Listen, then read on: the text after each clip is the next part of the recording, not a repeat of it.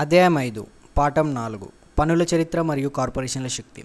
మాకు స్కూల్లో robin hood అతని మిత్ర బృందం కథ చెప్పినట్లు జ్ఞాపకం. మా స్కూల్ టీచర్ హాలీవుడ్ నటుడు కెవిన్ కోస్నర్ తరహాలో అదొక రొమాంటిక్ హీరో యొక్క అద్భుతమైన కథ అని అనుకునేవాడు. అందులో హీరో డబ్బున్న వాళ్ళను దోచుకొని దానిని బీదలకి పంచి ఇస్తాడు. మా రిచ్ డాడ్ దృష్టిలో రాబిన్ హుడ్ నాయకుడు కాదు. ఆయన రాబిన్ హుడ్ మోసగాడు అనేవాడు. రాబిన్ హుడ్ తెరమరుగై ఎంతో కాలం అవుతుంది. కానీ అతని అనుచరులు ఇప్పుడు కూడా జీవిస్తూ ఉన్నారు. ఎన్నిసార్లు జనం దీనికోసం ధనికులందుకు డబ్బు చెల్లించరు? లేదా సంపన్నులు మరింత అధికంగా పన్నులు చెల్లించాలి? ఆ డబ్బును బీదలకు అందజేయాలి అనుకోవటం నేను వినలేదు. సంపన్నుల దగ్గర నుంచి ధనం తీసుకొని బీదలకు పంచిపెట్టాలన్న ఈ రాబిన్ హుడ్ భావన పేదలకు మధ్యతరగతి జనానికి చాలా బాధ కలగజేసేది. మధ్యతరగతి వర్గంపై పన్నుల భారం విపరీతంగా వేయడానికి కారణం ఈ రాబిన్ హుడ్ ఆదర్శమే. ధనుకుల మీద పన్ను పడదన్నది యథార్థం. మధ్యతరగతి వారు పేదల కోసం పన్నులు కడతారు. ప్రత్యేకంగా విద్యావంతులైన అధిక రాబడి ఉన్న మధ్యతరగతి వారు చెల్లించే పన్నుల మొత్తం బీదవారి అభ్యుదయం కోసం ఖర్చు పెట్టబడుతుంది. పన్నులు ఏ విధంగా పనిచేస్తాయో తెలుసుకోవడానికి ముందు మనం పన్నుల చరిత్రక నేపథ్యం వైపు దృష్టి సారించాలి. పన్నులకు సంబంధించిన చరిత్రను మనం తెలుసుకోవాలి. అత్యంత విద్యాధికుడైన మా నాన్న విద్యకు సంబంధించిన చరిత్రలో నిష్ణాతుడైనప్పటికీ పన్నుల చరిత్ర విషయంలో గొప్ప నిపుణుడు మా రిచ్ డాడ్. రిచ్ డాడ్ నా నాకు మైక్కు ఇంగ్లాండ్ అమెరికా దేశాల్లో మొదట్లో పన్ను పన్నులు ఉండేవని కావని చెప్పాడు. యుద్ధాలకయ్యే ఖర్చులు భరించడం కోసం అప్పుడప్పుడు తాత్కాలికంగా పన్నులు విధించేవారు. ఆ దేశపు రాజు కానీ అధ్యక్షుడు కానీ ప్రతి ఒక్కరిని తమ వంతు సాయం చేయమని అడిగేవారు. పదిహేడు వందల తొంభై తొమ్మిది నుంచి పద్దెనిమిది వందల పదహారు వరకు నెపెలియన్తో మాట్లా పోట్లాడేటప్పుడు బ్రిటన్లో పన్నులు విధించారు. అలాగే పద్దెనిమిది వందల అరవై ఒకటి నుంచి పద్దెనిమిది వందల అరవై ఐదు వరకు జరిగిన అమెరికా అంతర్యుద్ధం సమయంలో అమెరికా పన్నులు వసూలు చేసింది. పద్దెనిమిది వందల డెబ్బై నాలుగవ సంవత్సరంలో ఆదాయ పన్నును ఇంగ్లాండ్ శాశ్వతమైన శిస్తుగా ప్రజలపై విధించింది. పంతొమ్మిది వందల పదమూడులో ఆదాయపు పన్ను వారి రాజ్యాంగానికి పదహారవ సవరణగా అంగీకరించడంతో అమెరికాలో స్థిరపడిపోయింది. ఒకనొకప్పుడు అమెరికా ప్రజలు పన్నులను వ్యతిరే వ్యతిరేకించేవారు. తేయాకు మీద అతిగా పన్ను విధించడమే బోస్టన్ హార్బర్లో టీ పార్టీ అని పేరున్న ఒక సంఘటనను దారితీసింది. ఆ సంఘటన విప్లవాత్మక యుద్ధం ప్రారంభం కావడానికి తోడ్పడింది. ఇంగ్లాండ్ అమెరికా దేశాలకు క్రమం తప్పకుండా ఆదాయపు పన్ను విధించాలన్న ఆలోచనను అమలు చేయడానికి సుమారు యాభై సంవత్సరాల కాలం పట్టింది. ఈ రెండు రకాల పన్నులు మొదట్లో ధనికులు ఒక్కొక్కరిపైనే విధించినట్లు ఈ చారి చారిత్రక తిథులు మనకు స్పష్టం చేయలేకపోతున్నాయి. ఈ విషయాన్ని నేను మైక్ అర్థం చేసుకోవాలని మా రిచ్ డాడ్ పట్టుబట్టాడు. పన్నుల ఆలోచనలను అందరికీ ప్రీతిపాత్రంగా చేసేటందుకు అధిక సంఖ్యాకుల ఆమోదం పొందేటందుకు కేవలం సంపన్నులను శిక్షించడం కోసమే పన్నులను సృష్టించినట్లు పేదలకు మధ్యతరగతి ప్రజలకు చెప్పారని మా నాన్న వివరించాడు. ఈ కారణం మూలానే జనసామాన్యం పన్నులకు ఓటు వేయటంతో ఆ న్యాయసూత్రం రాజ్యాంగబద్ధమైంది. ధనికులను శిక్షించాలన్న ఉద్దేశం దానికి ఉన్నప్పటికీ నిజానికి అది ఏ జనం అయితే దానికి ఓటు వేశారో పేదవారు మధ్యతరగతి ప్రజలు వారిని శిక్షించడానికి పూనుకుంది. ఒకసారి ప్రభుత్వానికి డబ్బు రుచి తెలిసాక దాని ఆకలి పెరిగింది. అన్నాడు మా రిచ్ నాతో మీ నాన్న నేను పూర్తిగా విరుద్ధంగా ఉన్నాం. అతను ఒక ప్రభుత్వ ఉద్యోగి నేను ఒక పెట్టుబడిదారును. ఇద్దరి విభిన్నమైన వృత్తులు. మా వృత్తుల ద్వారా ఇద్దరం డబ్బు సంపాదిస్తున్నాం. మేము సాధించిన విజయాన్ని మా భిన్న ప్రవర్తనల ద్వారా కొలుస్తారు. మీ నాన్నకు డబ్బు ఖర్చు పెట్టడానికి దానితో పని వారిని పనిలోకి తీసుకునేటందుకు డబ్బు ముడుతుంది. అతను డబ్బు ఎక్కువగా ఖర్చు పెట్టిన కొద్దీ అతని దగ్గర పనిచేసే వారి సంఖ్య పెరిగిన కొద్దీ అతని సంస్థ ఆ మేర పెరుగుతూ వస్తుంది. ప్రభుత్వంలో తన సంస్థ ఎంత పెద్దదై ఉంటే అతను అంత అధికంగా గౌరవింపబడతాడు. మరోవైపు నా సంస్థలో ఎంత తక్కువ మందిని పనిలోకి తీసుకొని ఎంత తక్కువ డబ్బు ఖర్చు చేస్తే అంత ఎక్కువ గౌరవం నాకు లభిస్తుంది. అందుకే నేను ప్రభుత్వ ఉద్యోగాలను ఇష్టపడను. వారి లక్ష్యాలు బిజినెస్ చేస్తున్న వారికి విభిన్నంగా ఉంటాయి. ప్రభుత్వం పెరుగుతున్న కొద్దీ ఇంకా మరికొన్ని పన్నుల డాలర్లు ట్యాక్స్ డాలర్స్ దాన్ని ఆదుకోవడానికి అవసరమవుతుంది. మా చదువుకున్న నాన్న ప్రభుత్వం ప్రజలకు సహాయపడాలని హృదయపూర్వకంగా నమ్మాడు. అతను జాన్ ఎఫ్ కెనడీ అమెరికా పూర్వ అధ్యక్షుడిని ప్రేమించాడు. ముఖ్యంగా ప్రభుత్వ శాంతిసేన ఆలోచనను ఆయన ఆ ఆలోచనను ఎంతగా ప్రేమించాడంటే ఆయన మా అమ్మ శాంతిసేన కోసం పనిచేశారు. మలేషియా థాయిలాండ్ ఫిలిప్పీన్స్ దేశాల్లో పనిచేసేందుకు స్వచ్ఛంద సేవకులకు శిక్షణ ఇచ్చేవారు. మరికొంతమందిని శాంతి సేనలో చేర్పించడానికి విద్యా విభాగంలో తను చేస్తున్న పని కోసం అదనపు నిధుల కోసం బడ్జెట్ పెంచడం కోసం ఆయన ఎప్పుడూ ప్రయత్నిస్తుండేవాడు. అది ఆయన పని. నేను పదేళ్ళవాడిగా ఉన్నప్పటి నుంచి మా రిచ్ డాడ్ ప్రభుత్వ ఉద్యోగులు పట్టి వట్టి బద్దకస్తులు దొంగలు అని అంటుండడం వినేవాడిని మా పూర్ డాడ్ ధనికులు వట్టి లోబులు మాయగాళ్ళు అని నాతో అంటుండేవాడు. వాళ్ళ మీద ప్రభుత్వం మరికొన్ని పనులు వెయ్యాలని అనేవాడు. ఇరువైపు ఆలోచనలు న్యాయ న్యాయమైనవిగానే ఉన్నాయి. కానీ ఊళ్ళోని పెట్టుబడిదారులలో అందరికన్నా పెద్ద పెట్టుబడిదారు దగ్గర పనికి కోసం వెళ్ళటం ప్రభుత్వంలోని ప్రసిద్ధ నాయకుడైన మా నాన్న ఇంటికి తిరిగి రావడం నాకు ఇబ్బంది అనిపించింది. ఇద్దరూ మాట్లాడిన దానిలో ఎవరి ఎవరిది సరైనదో ఇద్దరిలో ఎవరిని నేను నమ్మాలో అంత సులువుగా తేల్చుకోలేకపోయాను. కానీ మీరు పన్నుల చరిత్రని అధ్యయనం చేస్తే ఒక ఆసక్తికరమైన దృష్టికోణం మేము ముందుకు వస్తుంది. నేను చెప్పినట్లు పన్నులను అందరూ ఆమోదించే పరిస్థితి ఏర్పడటానికి కారణం జనసామాన్యం రాబిన్హుడ్ అర్థశాస్త్ర సూత్రాన్ని విశ్వసించడమే. ఆ సూత్రం ధనవంతుల దగ్గర నుంచి డబ్బు రాబట్టడం దాన్ని తక్కిన ప్రతి ఒక్కరికి పంచిపెట్టడం. సమస్య ఏమిటంటే డబ్బు కోసం ప్రభుత్వం ఆకలి ఎంతగా పెరిగిందంటే త్వరలోనే అది మధ్యతరగతి వారిపై పన్నులు విధించడం మొదలు పెట్టాల్సి వచ్చింది. నెమ్మది నెమ్మదిగా ఆ పన్నుల భారం కింద తరగతులు వారిపై కూడా పడసాగింది.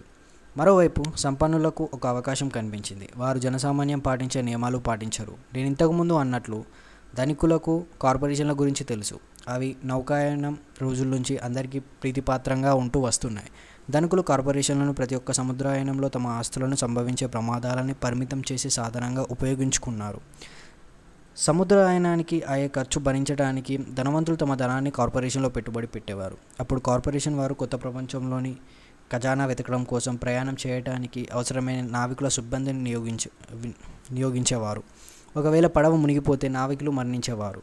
కానీ ధనికులకు కలిగే నష్టం ఆ ఒక్క సముద్ర ప్రయాణం కోసం వారు పెట్టిన పెట్టుబడి డబ్బు నష్టానికి మాత్రమే పరిమితమై ఉండేది. దిగువని వచ్చిన రేఖాచిత్రం సామూహిక వ్యవస్థ కార్పొరేట్ స్ట్రక్చర్ మీ వ్యక్తి వ్యక్తిగత ఆదాయపు నివేదిక మీ ఆస్తి అప్పుల పట్టీలకు విడిగా బయట ఎలా ఉంటుందో చూపిస్తుంది. ధనికులు ఆటను ఎలా ఆడతారు? ఆదాయం వ్యయం ఖర్చులు పన్నులు ఆస్తులు అప్పులు. ఆస్తుల నుంచి ఆదాయం వస్తుంది. వ్యయం ఖర్చుల నుంచి ఖర్చులు వెళ్ళి వ్యక్తిగ వ్యక్తిగత కార్పొరేషన్. కార్పొరేషన్లోని న్యాయ వ్యవస్థకున్న శక్తి గురించి తనిఖీలకున్న పరిజ్ఞానమే వారికి బీద మధ్యతరగతి వారితో పోలిస్తే అధిక ప్రయోజనాన్ని అందజేస్తుంది. నాకు ఇద్దరు తండ్రులు శిక్షణని ఇచ్చారు. ఒకరు సామ్ సామ్యవాది ఇంకొకరు పెట్టుబడిదారు. ఆర్థిక అవగాహనను పెట్టుబడిదారుని సిద్ధాంతం ఎక్కువగా తోడ్పడుతుందని నాకు త్వరగానే అర్థమైపోయింది. డబ్బు గురించి సరిగ్గా తెలియకపోవడం వల్ల సామ్యవాదుల చివరికి తమని తామే శిక్షించుకున్నట్లు నాకు అనిపించింది. ధనికుల దగ్గర నుంచే వసూలు చెయ్యి అని అరిచే మందలు ఎన్ని ఉన్నా వారిని ఓడించడానికి దారుల్ని సంపన్నులు ఎప్పుడూ కనుక్కుంటారు. ఆ విధంగానే చివరికి పనులు మధ్యతరగతి మీద విధించబడ్డాయి. ధనవంతులు మేధావులను ఓడించగలిగారు. ధనికులు మేధావులను ఎలా ఓడించగలిగారు? ఒకసారి ధనికుల నుంచే వసూలు చేయి. పన్ను అమల్లోకి వచ్చాక ప్రభుత్వం ఖజానాలోకి ధన ప్రవాహం మొదలైంది. మొదట్లో జనం ఆనందించారు. ఆ డబ్బు ప్రభుత్వంలో పనిచేస్తున్న వారికి ధనవంతులకు అందజేయబడింది ప్రభుత్వ సిద్ధం సిబ్బందిని అది ఉద్యోగాల పింఛన్ రూపంలో చేరింది. అది ప్రభుత్వ కాంట్రాక్టులను సంపాదించిన వారి కర్మాగారాల ద్వారా భాగ్యవంతులను చేరింది. లెక్కలేనంత డబ్బు ప్రభుత్వం దగ్గర ఉంది. కానీ ఆ డబ్బును ఏ విధంగా ఉపయోగించాలి? దాని ఆర్థిక నిర్వహణ ఎలా చేయాలనే సమస్యగా మిగిలింది. వాస్తవానికి పునఃద్రవ్య చలామణి లేదు. వేరే మాటలో చెప్పాలంటే మీరు ప్రభుత్వ ఉద్యోగి అయి ఉంటే డబ్బును అధికంగా కలిగి ఉండటం ప్రభుత్వ సిద్ధాంతం కాదు. మీకు ఖర్చు పెట్టమని కేటాయించిన నిధులను మీరు ఖర్చు చేయలేకపోతే తర్వాత ప్రవేశపెట్టే బడ్జెట్లో వాటిని పోగొట్టుకునే ప్రమాదం ఉంది. నిశ్చయంగా మీరు సమర్థులనే గుర్తింపును కోల్పోతారు. మరోవైపు ఎక్కువ డబ్బు సంపాదించినందుకు వ్యాపారస్తులకు సన్మానిస్తారు. వారి ప్రావీణ్యతను పోగొడతారు.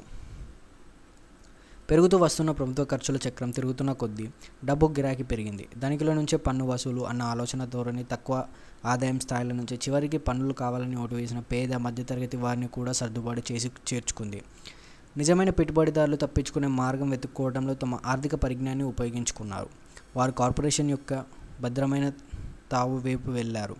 కార్పొరేషన్ వారికి రక్షణ కల్ రక్షణను కల్పించింది. కానీ కార్పొరేషన్ ప్రారంభించని అనేక మందికి నిజానికి కార్పొరేషన్ అంటూ ఏదీ లేదన్న సంగతి తెలియదు. కార్పొరేషన్ అనేది కేవలం ఒక ఫైల్ ఫోల్డర్. దానిలో చట్టబద్ధమైన దస్తావేజులు ఉంటాయి. అవి ఒక ప్రభుత్వ ఏజెన్సీలో రిజిస్టర్ కాబడి ఉంటాయి. అది లాయర్ ఆఫీస్లో ఉంచబడుతుంది. కార్పొరేషన్ పేరు రాయబడ్డ ఒక పెద్ద భవనం కాదు అది కర్మాగారం కానే కాదు. అక్కడ పని వాళ్ళ గుంపులు కూడా ఉండవు. కార్పొరేషన్ ఒక న్యాయసమ్మతమైన పత్రం మాత్రమే. ఆత్మలేని న్యాయరూపం ధరించిన శరీరం. సంపన్నుల సంపద మరోసారి రక్షించబడింది. శాశ్వతంగా ఆదాయపు పన్ను విధించాలన్న బిల్లు ఆమోదం పొందిన వెంటనే మళ్ళీ కార్పొరేషన్లను వాడుకోవడం జనసమ్మతమైంది. ఎందుకంటే ఒక కార్పొరేషన్ ఆదాయపు పన్ను వెల వ్యక్తిగత ఆదాయపు పన్ను వెల కన్నా తక్కువగా ఉంటుంది. అదే కాక ఇంతకు ముందే వివరించినట్లు కార్పొరేషన్ ద్వారా కొన్ని ఖర్చులను పన్ను కట్టడానికి ముందే పెట్టవచ్చు. ఉన్నవారు లేని వారి మధ్య ఈ యుద్ధం కొన్ని వంద వందల సంవత్సరాలుగా కొనసాగుతుంది. అది ధనికుల నుంచి వసూలు అనే నినాదం చేసే మందకి ధనికులకు మధ్యన జరుగుతుంది. ఎప్పుడైనా ఎక్కడైనా పన్నులు విధించే న్యాయసూత్రాలు అమలు చేసినప్పుడల్లా ఆ పోరాటం తలెత్తుతుంది. సమస్య ఏమిటంటే ఇందులో ఓడిపోతున్న జనం ఏమీ తెలియని అజ్ఞానులు. ప్రతిరోజు పొద్దున్నే టెన్షన్గా లేచి అతి శ్రద్ధగా పనిచేసుకుంటూ పన్నులు కడుతున్న వాళ్ళు కానీ వాళ్ళు డబ్బు కోసం ధనికులు ఎలా ఆట ఆడతారో తెలుసుకుంటే ఆ ఆటను ఆడే పద్ధతిలో వాళ్ళు ఆడగలరు. అప్పుడు వాళ్ళు కూడా ఆర్థిక స్వాతంత్రాన్ని పొందగలరు ధనవంతులు కాగలరు. అందుకే తల్లిదండ్రులు తమ పిల్లలతో సురక్షితమైన భద్రతతో కూడిన ఉద్యోగం సంపాదించుకోవడానికి స్కూల్కి వెళ్ళి బుద్ధిగా చదువుకొని చెప్తున్నది విన్నప్పుడల్లా నేను కంపించిపోతుంటాను. డబ్బు సంపాదించే సామర్థ్యం లేని ఉద్యోగి ఎంత మంచి ఉద్యోగంలో ఉన్నా దానిలో భద్రత ఉన్నా తప్పించుకోలేడు పోరాటంలో ఓడిపోతాడు. సగటు అమెరికన్ ఉద్యోగులు ఈనాడు ఐదు నుంచి ఆరు నెలలు ప్రభుత్వంలో పనిచేయగలిగితేనే పన్నులు కట్టడానికి అవసరమైనంత డబ్బు మాత్రం సంపాదించగలగరు నా అభిప్రాయం ప్రకారం అది చాలా తక్కువ సమయం. మీరు ఎంతగా కష్టపడి పనిచేస్తారో అంతగా ప్రభుత్వానికి పన్నులు కడుతూ ఉంటారు. అందుకే తనిఖీల నుంచి వసూలు నినాదం ఇచ్చి ఎవరైతే పన్నులు కట్టాలన్న బిల్లును ఆమోదించారో వారి మీదే అధిక పన్నులు భారం పడిందని నేను అన్- అనుకుంటున్నాను. సంపన్నులను శిక్షించాలని జనం జయ- జనం ప్రయత్నించిన ప్రతిసారి ధనికులు తెలివిగా నియమాలను పాటించారు. ఎదురు తిరుగరు తిరుగుతారు కూడా. వారి దగ్గర ధనం అధికారం కోరిక ఉన్నాయి. వాటిని ఆధారం చేసుకొని పరిస్థితులను చక్కదిద్దుకోగలరు. వారి ఖాళీగా కూరుకునే కూర్చోరు. బుద్ధిపూర్వకంగా అధికంగా పనులు కట్టరు. పన్నుల భారం తగ్గించుకునే మార్గాలు వెతుకుతారు. తెలివైన లాయర్లు అకౌంటెంట్లను నియో వినియోగిస్తారు నియోగిస్తారు. న్యాయసూత్రాలను మార్చమని రాజకీయవేత్తల్ని ఒప్పిస్తారు లేదా చట్టంలోని లొసుగులను వెలికితీస్తారు. వారి దగ్గర మార్పు తీసుకురావడానికి అవసరమైన వనరులు ఉన్నాయి. అమెరికాలోని ట్యాక్స్ కోడ్ పన్ను తప్పించుకోవటానికి ఉన్న ఇతర మార్గాల దారి చూపుతుంది. వీటిలోని అనేక మార్గాలు ప్రతి వారికి తెలుసు కానీ ఒక్క డబ్బున్న వారు మాత్రమే సాధారణంగా ఆ మార్గాలని ఆశ్రయిస్తారు. ఎందుకంటే వారి బిజినెస్ వారే చేసుకుంటారు కనుక. ఉదాహరణకి వెయ్యి ముప్పై ఒక్కటి అనేది ఇంటర్నల్ రెవెన్యూ కోడ్లోని సెక్షన్ వెయ్యి ముప్పై ఒక్కటికి మాండలికంలో పేరు. ఒక విక్రేత తన స్థిరాస్తిని లాభానికి అమ్ముకొని మరింత ఖరీదైన స్థిరాస్తిని కొనుగోలు చేయడం ద్వారా ఈ లావాదేవీలో వచ్చిన లాభం మీద కట్టాల్సిన క్యాపిటల్ గెయిన్స్ ట్యాక్స్ కట్టడం వాయిదా వేసే వీలును ఈ కోడ్ కలిగజేస్తుంది. స్థిరాస్తి గొప్ప పన్ను లాభాన్ని కలిగజేసే ఒక పెట్టుబడి సాధనం. అతి తక్కువ ఖరీదు చేసే స్థిరాస్తి అమ్మి అంతకన్నా ఎక్కువ ఖరీదు చేసే స్థిరాస్తి కొంటూ పోతున్నంత కాలం మీరు పన్ను కట్టవలసిన అవసరం లేదు. ఆస్తిని మీరు నగదు రూపంలోకి మారిస్తే మాత్రం పన్ను కట్టాలి. చట్టపరంగా వేయబడ్డ పన్ను మినహాయింపులను ఉపయోగించలేకపోయిన జనం తమ ఆస్తి పట్టీలను తయారు చేసుకొని ఆస్తులను పెంచుకునే గొప్ప అవకాశాన్ని కోల్పోతున్నారు. పేద మధ్యతరగతి వారి దగ్గర అటువంటి అవకాశాలు లేవు. వారు కదలకుండా కూర్చుంటారు. ప్రభుత్వం సూదులను తమ భుజాలలో గుచ్చుతుంటే చూస్తూ ఊరుకుంటారు. రక్తదానం ప్రారంభిస్తారు. నేను ఈరోజు అధికంగా పన్నులు చెల్లిస్తున్న జనాన్ని లేదా తక్కువ పన్ను మినహాయింపులు తీసుకుంటున్న వాళ్ళని చూసి షాక్ తింటున్నాను. వాళ్ళు అలా చేయడానికి కారణం మరేం లేదు. వాళ్ళు ప్రభుత్వానికి భయపడుతున్నారు. ప్రభుత్వం పన్ను వసూలు చేసి అధికారులు ఎంత భయంకరంగా ఉంటారో నాకు తెలుసు. నా స్నేహితులు కొంతమంది ఉన్నారు. వారి వ్యాపారం నాశనమైంది. బిజినెస్ మూతపడింది. ప్రభు ప్రభుత్వం చేసిన తప్పు వల్లనే అలా జరిగినట్లు తెలిసింది. నేను అదంతా గ్రహించాను. కానీ జనవరి నుంచి మే నెల ప్రథమ భాగం వరకు పన్నులకు భయపడి వాటిని కట్టడం కోసం ప్రభుత్వం కోసం పనిచేయడం మనం చెల్లించాల్సిన అధిక అత్యధిక మూల్యంగా నాకు అనిపించింది. మా పూర్ డాడ్ ఎప్పుడు ఎదురు తిరిగి పోట్లాడలేదు. మా రిచ్ డాడ్ కూడా అలా చేయలేదు. అతను తన ఆటను కాస్త తెలివిగా ఆడాడు. ధనవంతులు అతి గొప్ప రహస్యమైన కార్పొరేషన్లను మధ్యమంగా పెట్టుకొని ఆడాడు. మా రిచ్ డాడ్ నుంచి నేను నేర్చుకున్న మొట్టమొదటి పాఠం మీకు జ్ఞాపకం ఉండే ఉంటుంది. నేను అప్పుడు తొమ్మిదేళ్ళ కుర్రాడిని. ఆయనతో మాట్లాడడం కోసం ఎంతోసేపు ఎదురు చూడవలసి వచ్చేది. తరచూ నేను ఆయన ఆఫీస్లో కూర్చొని నాతో మాట్లాడడానికి ఆయనకు టైం ఎప్పుడు దొరుకుతుందా అని ఎదురు చూసేవాడిని. ఆయన కావాలని నన్ను పట్టించుకునేవాడు కాదు. ఆయనకున్న శక్తి అధికారం నేను గుర్తించాలని ఆశించాడు. ఒకనాడు నేను కూడా అటువంటి పలుకుబడి అధికారం సాధించాలని ఆయన కోరుకున్నాడు. నేను ఆయన మార్గదర్శకత్వంలో చదువుకున్న వాళ్ళు నేర్చుకుంటున్న వాళ్ళు ఎప్పుడు నా జ్ఞానమే శక్తి ఉన్న విషయం గుర్తు చేస్తుండేవాడు. అంతేకాదు ధనంతో పాటు కలిగే శక్తిని ఉంచుకోవడానికి దానిని ఎన్నో రెట్లు పెంచడానికి సరైన జ్ఞానం యొక్క ఆవశ్యకత ఉంది. ఆ తెలివితేటలు లోపిస్తే ప్రపంచం చేతిలో డక్కా ముక్కలు తింటారు. మనల్ని అత్యధికంగా శాసించి భయపెట్టే వ్యక్తి మన పై అధికారి కాదని పన్ను అధికారాన్ని మా నాకు మైక్ తరచూ జ్ఞాపకం చేస్తుండేవాడు. అతనికి కానీ అవకాశం ఇస్తే ట్యాక్స్ మెన్ మీ దగ్గర ఎప్పుడు అధికంగానే పన్ను వసూలు చేస్తాడు అనేవాడు. డబ్బు నా కోసం పనిచేయాలి డబ్బు కోసం నేను పనిచేయకూడదు. ఇది మొదటి పాఠం. నిజానికి ఈ పాఠం అంతా అధికారం గురించే. మీరు డబ్బు కోసం పనిచేస్తున్నట్టయితే మీరు అధికారాన్ని మీ యజ యజమానికి వదిలిపెట్టారు. మీ డబ్బు మీకోసం పనిచేస్తున్నట్టయితే అధికారం మీ దగ్గరే ఉంటుంది. దాన్ని మీ అదుపులోనే ఉంచుకుంటుంటారు. ధనానికి ఉన్న శక్తి మా కోసం ఎలా పనిచేస్తుందో మేము తెలుసుకున్నాక ఆర్థిక వ్యవహారాల్లో మేము చురుకుగా ఉండాలని డబ్బు కోసం ఇతరులు ఎవరు మమ్మల్ని వేధించకుండా చూసుకోవాలని ఆయన ఆశించాడు.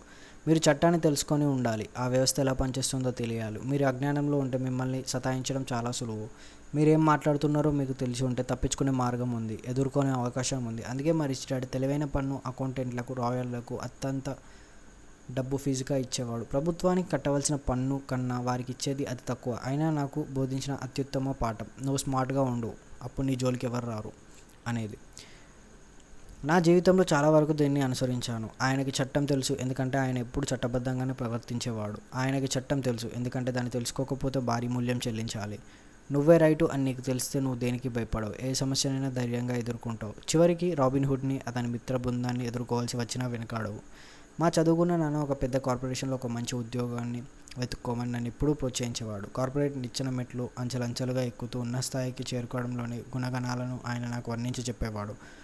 కార్పొరేట్ సంస్థ యజమాని ఇచ్చే నెల జీతం మీద పూర్తిగా ఆధారపడితే పాలు పితుక్కొనిచ్చే సాధు జంతువు అవులా నేను సిద్ధపడతానన్న విషయం ఆయనకు తెలియలేదు. మరి రిచ్ మా నాన్న నాకు ఇచ్చిన సలహా చెప్పినప్పుడు ఆయనకి నవ్వు మాత్రం వచ్చింది.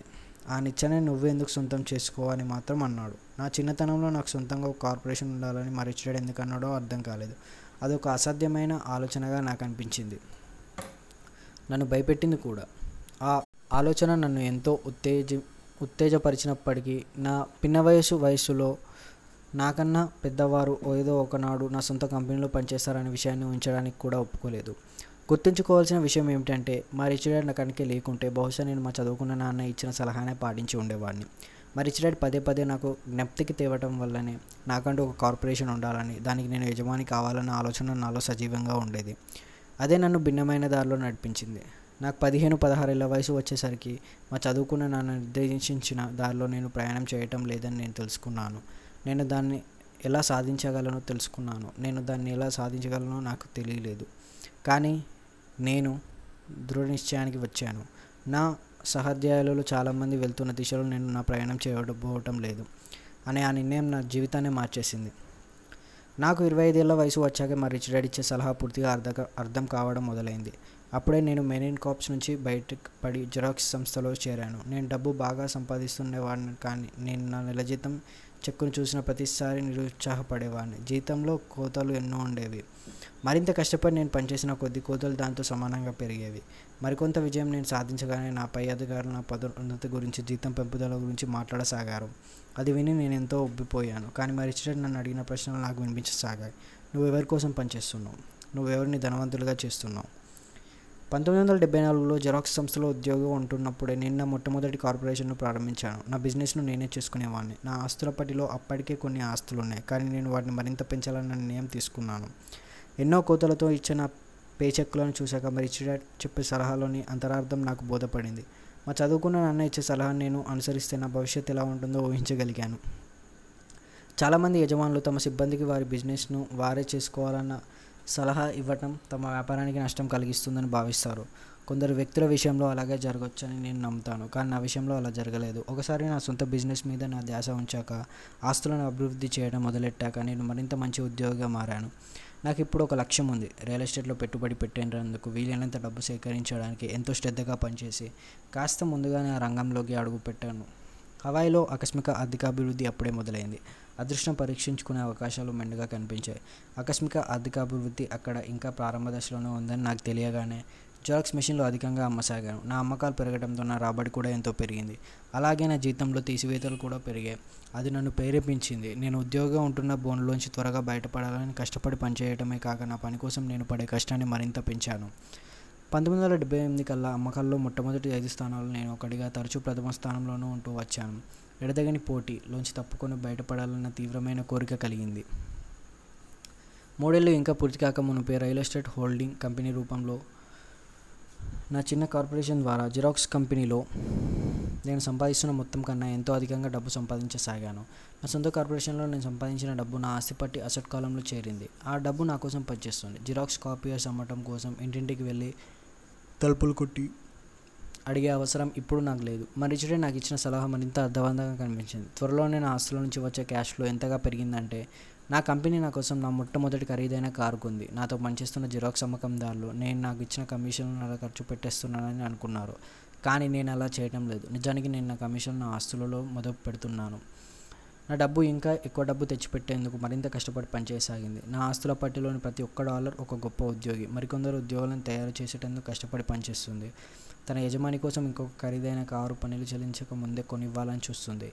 జెరాక్స్ కంపెనీ కోసం మరింత కష్టపడి పనిచేయసాగాను. నా వ్యూహం బాగా పనిచేసింది. నా దగ్గర ఉన్న ఖరీదైన కారు ఒక నిదర్శనం. మరి రిచ్ డాడ్ దగ్గర నేను నేర్చుకున్న పాఠాలను వాడుకున్న ఉద్యోగుల ఎడతెగని పోటీ ర్యాట్ రేస్లోంచి అతి చిన్న వయసులోనే బయటపడగలిగాను. ఆ పాటల ద్వారా నేను నేర్చుకున్న ఆర్థిక విజ్ఞానం వల్ల అది సాధ్యమైంది. డబ్బుకు సంపాదించే ఆ అవగాహనను నేను ఆర్థిక ఐక్యూ బుద్ధి లబ్ధి అని అంటుంటాను. అదే కనుక నాకు లేకపోతే నేను ఆర్థిక స్వాతంత్రాన్ని సాధించే మార్గం మరింత కష్టతరమై ఉండేది. నేను ఇప్పుడు వీటిని ఆర్థిక విషయాలపై సెమినార్లు ఏర్పాటు చేయడం ద్వారా ఇతరులు నేర్పుతుంటాను. నాకు తెలిసిన విషయాలను వారితో పంచుకుంటుంటాను. నేను ఎప్పుడూ ఉపన్యసించ ఉపన్యాసం ఇచ్చిన విస్తృతమైన నాలుగు రంగాలలోని జ్ఞానం కలిసి ఉన్న దానిని ఆర్థిక బుద్ధి లబ్ధి అని అంటారని జనానికి గుర్తు చేస్తుంటాను. నెంబర్ వన్ అకౌంటింగ్ జమా ఖర్చుల పట్టివేయడం దీన్నే ఆర్థిక అక్షరాస్యత డబ్బు గురించి తెలుసుకోవటం అని అంటాను. మీరు ఒక సామ్రాజ్యాన్ని నిర్మించాలనుకుంటే దానికి ఇందులో నైపుణ్యత ప్రాణాధారం. డబ్బు విషయంలో మీ బాధ్యత పెరిగిన కొద్దీ అంత నిర్దిష్టత అవసరం అవుతుంటుంది. లేకపోతే మీరు కడుతున్న మహాలు పేకమేడల కుప్పకూలుతుంది. ఇది మెదడు ఎడమ భాగం దానిలో వివరాలని పొందపరిచి ఉంటే ఆర్థిక నివేదికలను చదవగలిగి అర్థం చేసుకోవడాన్ని ఆర్థిక అక్షర జ్ఞానం అని అంటారు. ఆ సామర్థ్యం ఉంటే మీరు ఏ వ్యాపారమైనా సరే దానిలోని బలం బలహీనతలను గుర్తించగలరు. నెంబర్ టూ ఇన్వెస్టింగ్ డబ్బును డబ్బు తయారు చేసే శాస్త్రం అని దీన్ని అంటాను. దీనికి ఫార్ములాలు వ్యూహారచన విద్య అవసరం అవుతాయి ఇది మెదడు కుడి భాగం ఉంటే సృజనాత్మక భాగం. నెంబర్ త్రీ మార్కెట్లను అర్థం చేసుకోవడం ఉత్పత్తి గిరాకీల శాస్త్రం. భావిద్వాగాలతో కదిలే మార్కెట్ యొక్క సాంకేతిక అంశాలు తెలుసుకోవాల్సిన ఆవశ్యకత ఉంది. నేను పంతొమ్మిది వందల తొంభై ఆరు క్రిస్మస్ పండుగ సమయంలో జరిగిన టికిల్ మీ ఎల్మోర్ డాల్ సంఘటన మార్కెట్ సాంకేతికంగా ఆవేశపూరితంగా నడపబడుతుందనడానికి ఒక నిదర్శన. మార్కెట్కి సంబంధించిన ఇంకో ముఖ్యమైన అంశం ఉంది. ఆర్థిక పరంగా ఆ పెట్టుబడికి అర్థం ఉందా లేదా? ప్రస్తుత మార్కెట్ పరిస్థితుల దృష్ట్యా అది అర్థం లేని పెట్టుబడా? ఈ అంశాలను పరిగణలోకి తీసుకోవాలి. అనేక మంది షేర్ల బజార్ షేర్ల బజార్ను అర్థం చేసుకోవడానికి అందులో మదుపు పెట్టి మార్గదర్శకాలను పిల్లలకు అర్థం కానంత జటిలంగా ఉంటాయని అనుకుంటారు. పిల్లలు ఈ విషయాలను సులభంగానే గ్రహిస్తారన్న సంగతి వారికి తెలియదు. ఎల్మోడాల్తో పరిచయం లేని వారి కోసం రెండు మాటలు. అది పిల్లలు ఆడుకునే బొమ్మ. పొట్ట నొక్కితే గలగలని సీసం స్ట్రీట్ కథలో ఒక పాత్ర. క్రిస్మస్ పండుగకు ముందు దాని గురించి చాలా ప్రచారం చేశారు. ఇంచుమించు అందరు పిల్లలు దాన్నే కావాలనుకున్నారు. పండుగ కొనబోయే వస్తువుల లిస్టులో అన్నిటిపైన దాన్ని ఉంచారు. దాంతో దాని గిరాకీ పెరిగింది. సరఫరా సరిపోలేదు. కొందరు తల్లిదండ్రులు ఎల్మో బొమ్మ తయారు చేసే కంపెనీ ఒక పక్క దానికోసం వ్యాపార ప్రకటనలు ఇస్తూ ఉద్దేశపూర్వకంగానే మార్కెట్లోంచి బొమ్మలు తీసేసినట్లు అనుమానించారు. కొనేవాళ్ళు ఎక్కువ బొమ్మలు కరవడం వలన బజార్లో భయాందోళనలు చోటు చేసుకున్నాయి. కొనడానికి స్టోర్స్లో అవి దొరకకపోవడం వలన కొందరికి తల్లిదండ్రుల దగ్గర నుంచి ఇంకో నాలుగు డబ్బులు ఎక్కువ తీసుకునే అవకాశం కనిపించింది.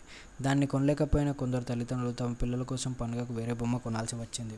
టికిల్ మీ ఎల్మోర్ డాల్కి వచ్చిన ఈ అనూహ్యమైన ప్రాచుర్యం నాకైతే అర్థం కాలేదు కానీ అది అర్థశాస్త్రంలోని ఉత్పత్తి గిరాకీల అంశానికి ఒక గొప్ప ఉదాహరణగా పనికొస్తుంది. నెంబర్ నాలుగు చట్టం. ఉదాహరణకి అకౌంటింగ్ పెట్టుబడి మార్కెట్ల సాంకేతిక దక్షత కలిగి ఉన్న ఒక కార్పొరేషన్ అద్భుతమైన అభివృద్ధి సాధించడానికి సహాయకారి కాగలదు. కార్పొరేషన్ ద్వారా లభించే ట్యాక్స్ లాభాలు భద్రత గల పెట్టుబడి గురించి తెలిసిన వ్యక్తి అత్యంత వేగంగా సంపన్నులు కాగలడు. అది ఒక ఉద్యోగికి కానీ చిన్న బిజినెస్ యజమానికి కానీ సాధ్యం కాదు. కాలినడకన పోతున్న వ్యక్తికి విమానంలో పోతున్న వ్యక్తికి మధ్యనున్న వ్యత్యాసమే వారి మధ్యన ఉంటుంది. దీర్ఘకాలిక సంపద విషయంలో ఆ తేడా మరింత తీవ్రంగా ఉంటుంది. ఒకటి ట్యాక్స్ లాభాలు. ఒక వ్యక్తి చేయలేని ఎన్నో పనులు ఒక కార్పొరేషన్ చేయగలదు. ఉదాహరణకు పన్నులు చెల్లించకముందే తన ఖర్చులకు డబ్బు వాడుకోగలదు. ఆ రంగంలోని విశేషమైన నైపుణ్యం ఉత్సాహభరితంగా ఉంటుంది. మీ ఆస్తి కానీ బిజినెస్ కానీ ఎంతో పెద్దది తప్ప ఆ రంగంలోకి వెళ్ళాల్సిన అవసరం లేదు. ఉద్యోగులు జీతం అందుకుంటారు. దాని మీద పన్ను చెల్లిస్తారు. మిగిలిన దానితోనే తమ అవసరాలు తీర్చుకుంటారు. ఒక కార్పొరేషన్ సంపాదిస్తుంది. తనకు వీలైనంత ఖర్చు చేస్తుంది. మిగిలింది ఏమన్నా ఉంటే దానిపైన పన్ను కొడుతుంది. చట్టపరంగా ఉన్న పెద్ద ట్యాక్స్ లొసుగు అది. సంపన్నులందరూ దాన్ని వాడుకుంటారు. మీ పెట్టుబడులను మంచి క్యాష్ ఫ్లో ఉన్నట్లయితే వాటిని నెలకొల్పడం చాలా సులభం. దానికి కట్టే ఖర్చు కాదు. ఉదాహరణకి మీకంటూ ఒక కార్పొరేషన్ ఉంటే మీరు మీ సెలవులను బోర్డు మీటింగ్లు ఏర్పాటు చేయడం ద్వారా హవాయిలో గడపవచ్చు. మీ కారుకయ్యే ఖర్చు బీమా మరమ్మతులు అన్ని కంపెనీ ఖర్చుల కిందే వస్తాయి. హెల్త్ క్లబ్లో మీ సభ్యత్వం కూడా కంపెనీ గురించే. కోర్టుల్లో మీ భోజనం ఖర్చులు కొంతవరకు మీ కంపెనీయే భరిస్తుంది. ఇలా ఎన్నో ఖర్చులు చట్టపరంగా ట్యాక్స్ చెల్లించడానికి ముందే మీ కంపెనీ మీకోసం భరిస్తుంది. రెండు కోర్టు కేసుల నుంచి రక్షణ. మనం ఒక పేచుకోరు సమాజంలో ఉంటున్నాం. ప్రతివాడు మిమ్మల్ని వాడుకోవాలని చూస్తాడు. సంపన్నులు ఇంచుమించు తమ సంపాదనంతా కార్పొరేషన్లు ట్రస్ట్ రూపంలో అప్పుల వారికి తెలియకుండా దాచుకొని తమ ఆస్తులను కాపాడుకుంటారు. ఎప్పుడైనా ఎవరైనా ఐశ్వర్యవంతుడైన ఒక వ్యక్తిపై దావా వేస్తే వారికి చట్టం అతనికి అమర్చిన రక్షణ కవచం అడ్డు వస్తుంది. ఆ సంపన్నుల దగ్గర వాస్తవానికి ఏమీ లేదన్న విషయం వారు తెలుసుకుంటారు. ధనవంతులు అంతా తమ ఆధీనంలో ఉంచుకుంటారు. కానీ వారి పేరు వారి పేరు మీద ఏది ఉండదు. పేద మధ్యతరగతి వర్గం తమ కోసం అంతా ఉంచుకోవాలని ప్రయత్నిస్తారు. అందుకే కోర్టు కేసులో ఇరుక్కున్నప్పుడు వారిదంతా ప్రభుత్వం లాగేసుకుంటుంది. లేదా వారి మీద దావా వేసిన తోటి జనం ఆ ఆస్తులను లాక్కుంటారు. దాన్ని వీరు రాబిన్హుడ్ కథలోంచి నేర్చుకున్నారు. డబ్బున్న వారి నుంచి వసూలు చేయి. దాన్ని బీదలకు పంచిపెట్టు. ఈ పుస్తకం లక్ష్యం కార్పొరేషన్ ప్రారంభించడానికి అనుసరించవలసిన పద్ధతులను వివరించడం కాదు. కానీ ఒక విషయం మీకు న- నేను చెప్పదలుచుకున్నాను. న్యాయసూత్రమైన ఆస్తులు మీ వద్ద ఉంటే కార్పొరేషన్ ద్వారా లభించే లాభాల రక్షణ గురించి మీరు ఎంత వేగంగా తెలుసుకుంటే అంత మంచిది. ఈ విషయం మీద రాసిన పుస్తకాలు ఎన్నో ఉన్నాయి. అవన్నీ మీకు దొరికే లాభాలను వివరిస్తాయి. అంతేకాదు ఒక కార్పొరేషన్ స్థాపించడానికి మీరు ఎక్కువవలసిన మెట్లు ఏమిటో అవి తెలియజేస్తాయి. ప్రత్యేకంగా ఒక పుస్తకం ఇంక్ అండ్ గ్రో రిచ్ కార్పొరేషన్లకు ఉన్న శక్తిని అద్భుతంగా చిత్రిస్తుంది. ఫైనాన్షియల్ ఐక్యూ నిజానికి అనేక కుశలతలు ప్రతిభల సమ్మేళనం. కానీ అది పైన పేర్కొన్న నాలుగు సాంకేతిక నైపుణ్యాల కలయిక అని నేనంటాను ఆ నాలుగు కలిసి ఆర్థిక జ్ఞానం రూపొందిస్తాయి. మీరు గొప్ప సంపదను ఆశిస్తే ఆ ఈ నైపుణ్యాల కలయికే మీకున్న ఆర్థిక జ్ఞానాన్ని అభివృద్ధిపరుస్తుంది. సంక్షిప్తంగా కార్పొరేషన్ల ధనిక యజమానులు సంపాదిస్తారు ఖర్చు పెడతారు పన్నులు చెల్లిస్తారు. కార్పొరేషన్ సంస్థలో పనిచేస్తున్న ఉద్యోగాలు సంపాదిస్తారు పన్నులు చెల్లిస్తారు తర్వాత ఖర్చు పెడతారు. మీ సంపూర్ణ ఆర్థిక రణ్య వ్యూహంలో భాగంగా మీ ఆస్తులను నలువైపుల రక్షణ కలిగించే ఒక కార్పొరేషన్ మీరు సొంతం చేసుకోవాలని మేము గట్టిగా సలహా ఇస్తున్నాం. మీకు గనక ఈ వీడియో నచ్చినట్టయితే ఈ పాడ్కాస్ట్ తెలుగు ఫైనాన్షియల్ పాడ్కాస్ట్ నచ్చినట్టయితే దయచేసి లైక్ చేయండి షేర్ చేయండి కామెంట్ చేయండి. సబ్స్క్రైబ్ చేయడం మర్చిపోకండి. Thank you